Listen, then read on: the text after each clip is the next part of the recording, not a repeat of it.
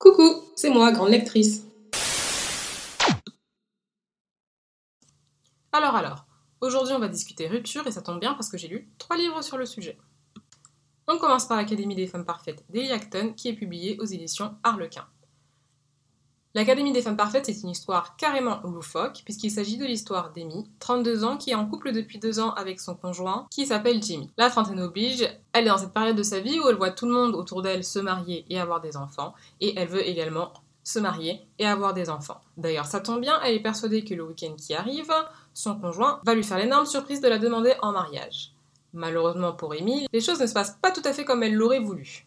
Au lieu d'une superbe demande en mariage, son mec la largue en direct devant la moitié du Royaume-Uni. Mais attention, elle n'est pas la seule, puisque six autres femmes viendront la rejoindre, et elles vont ensemble représenter celles qu'on appelle les oubliés de l'amour, et ainsi participer à une grande émission de télé-réalité qui est suivie à peu près par toute la Grande-Bretagne. Le but de cette télé-réalité est bien sûr de rester le plus longtemps dans le jeu en étant reconnue par tous les auditeurs comme la femme parfaite, la femme à marier. Sincèrement, j'ai beaucoup aimé ce roman, notamment à cause des personnages hauts en couleur qu'on va suivre tout le long de l'aventure et de cette télé-réalité. Ce sont six femmes qui sont toutes différentes, qui ont tout un vécu personnel qui est assez bien étayé dans le livre et qui ont été larguées pour une raison plus ou moins valable. Mais au lieu de se laisser complètement abattre et de baisser les bras, elles vont prendre la situation en main. Elles vont toutes les six vivre une aventure incroyable. Avec à la clé la possibilité de remporter un million de livres à l'issue de l'aventure. Ce roman, bien qu'il ait un synopsis assez farfelu, je le concède, reste tout de même très sérieux en abordant la thématique de la rupture et notamment des relations entre les hommes et les femmes.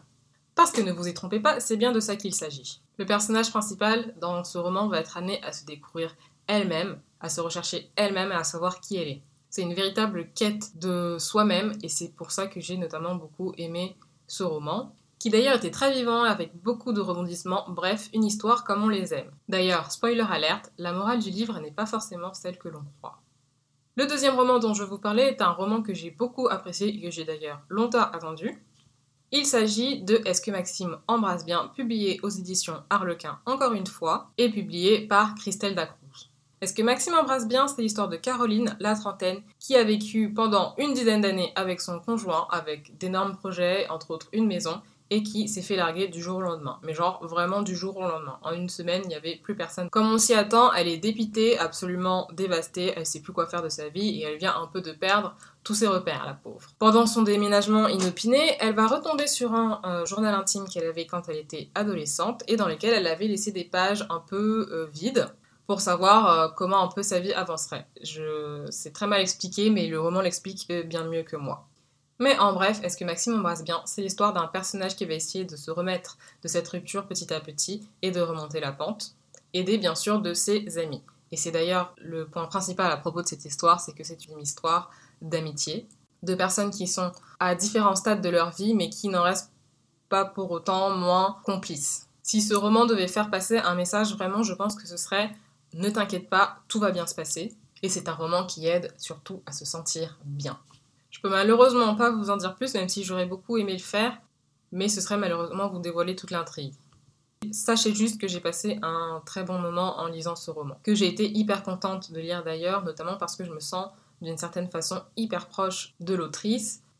Pourquoi je vous dis ça? Tout simplement parce que c'est un peu mon double, si on peut dire. C'est très bizarre à dire, je sais, mais c'est un peu mon double, puisqu'on on exerce toutes les deux la même profession, d'une part, euh, dans le même milieu, qu'elle a le même prénom que moi, et qu'en plus de ça, elle est férue de lecture. Donc je ne sais pas comment vous dire que je me sens vraiment très très proche de cette autrice. Néanmoins, j'ai beaucoup aimé cette histoire. C'est pas la première fois que je lis un roman de Christelle Lacruz. Les deux premiers romans que j'ai lus d'elle, c'est sa duologie en fait, euh, Matryoshka, que j'ai également beaucoup aimé, beaucoup apprécié. Mais là, c'est complètement un genre différent et c'est pas de ça dont je veux parler aujourd'hui. Donc si jamais vous avez besoin de vous remonter un peu le moral, n'hésitez pas, foncez vraiment lire cette lecture. Elle est disponible en format numérique sur Amazon et sur toutes les autres plateformes aussi, je suppose. Et le dernier roman dont je voulais vous parler aujourd'hui, il s'agit de Et ne t'avise pas de m'embrasser de Mary McFarlane. Je crois que c'est irlandais ou écossais, si je dis pas de bêtises. C'est encore une histoire de bisous, mais je crois que le titre original était un peu mieux que ça. Et là encore une fois, on s'attend à ce que l'héroïne soit complètement effondrée, ce qui franchement a été le cas. Mais comment dire? Elle voulait se venger. Elle voulait que son ex souffre parce qu'elle trouvait que c'était pas normal ce qu'il lui avait fait. Et du coup, avec, euh, on va dire, le beau gosse euh, de sa boîte. En fait, je vous ai pas dit, mais ils travaillent ensemble. C'est ça surtout le gros de l'intrigue. En fait, ils travaillent ensemble, ce qui fait que bah y a les rumeurs de couleurs, etc. Tout le monde se connaît. Ils travaillent dans le même cabinet d'avocats, ce qui fait que tout le monde vraiment va s'en mêler. Ça va donner un truc assez gros. Enfin, tout le monde la regarde avec pitié quand elle vient au travail, etc.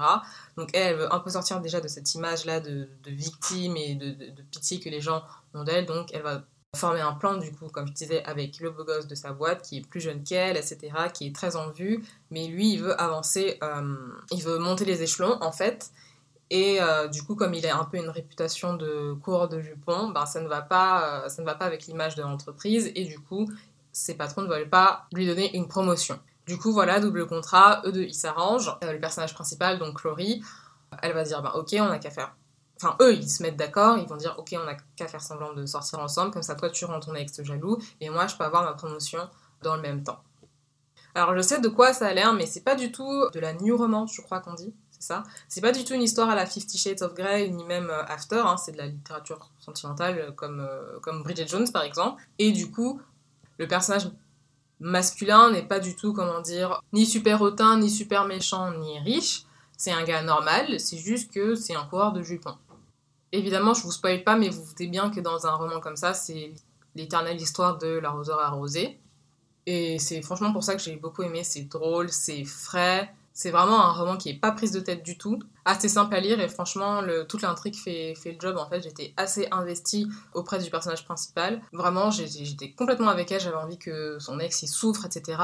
J'étais embarquée du début jusqu'à la fin de l'histoire. Et même si, comme j'ai dit, vous devinez quand même un peu la fin, ben franchement, j'ai passé un super bon moment. C'est franchement mon roman favori des trois, et pourtant les trois étaient vraiment très bien, chacun à leur manière, même s'ils parlent tous les trois du même sujet euh, qu'est la rupture. Celui-là est top et je c'est mon favori. Je crois en plus qu'il a été publié il n'y a pas très longtemps, si je me trompe pas, par les éditions Harlequin. Je vous jure, c'est absolument pas sponsorisé, mais c'est tombé comme ça. Hein, euh, j'avais envie de lire des romans et voilà, ils étaient édités par Harlequin.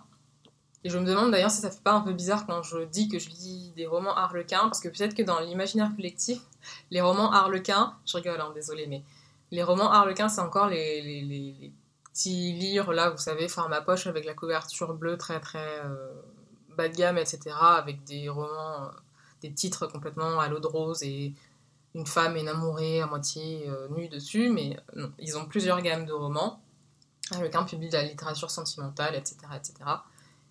Et vraiment, ces trois romans-là sont uniques à leur façon. De toute façon, Harlequin s'est beaucoup modernisé ces dernières années. Enfin, je dis plus qu'ils ont plus leur petite collection de livres bleus là, mais ils se sont beaucoup étendus. Il y a plusieurs gammes maintenant, etc.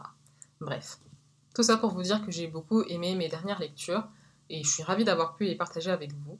Et si j'avais un dernier mot à partager, c'est l'abus d'alcool est dangereux pour la santé. Pourquoi je vous dis ça? Tout simplement parce que apparemment, quand on a une rupture, l'alcool est inévitable, ce que j'ai pu voir euh, en lisant ces trois romans. Vraiment, il y a une, une orgie d'alcool absolument euh, incroyable quand je, lis ces romans. J'ai l'impression que la rupture vraiment implique de boire de l'alcool. Encore une fois, merci de m'avoir écouté et euh, si jamais vous vous sentez à l'aise de le faire, n'hésitez pas à me laisser un petit mot sur le blog. Merci beaucoup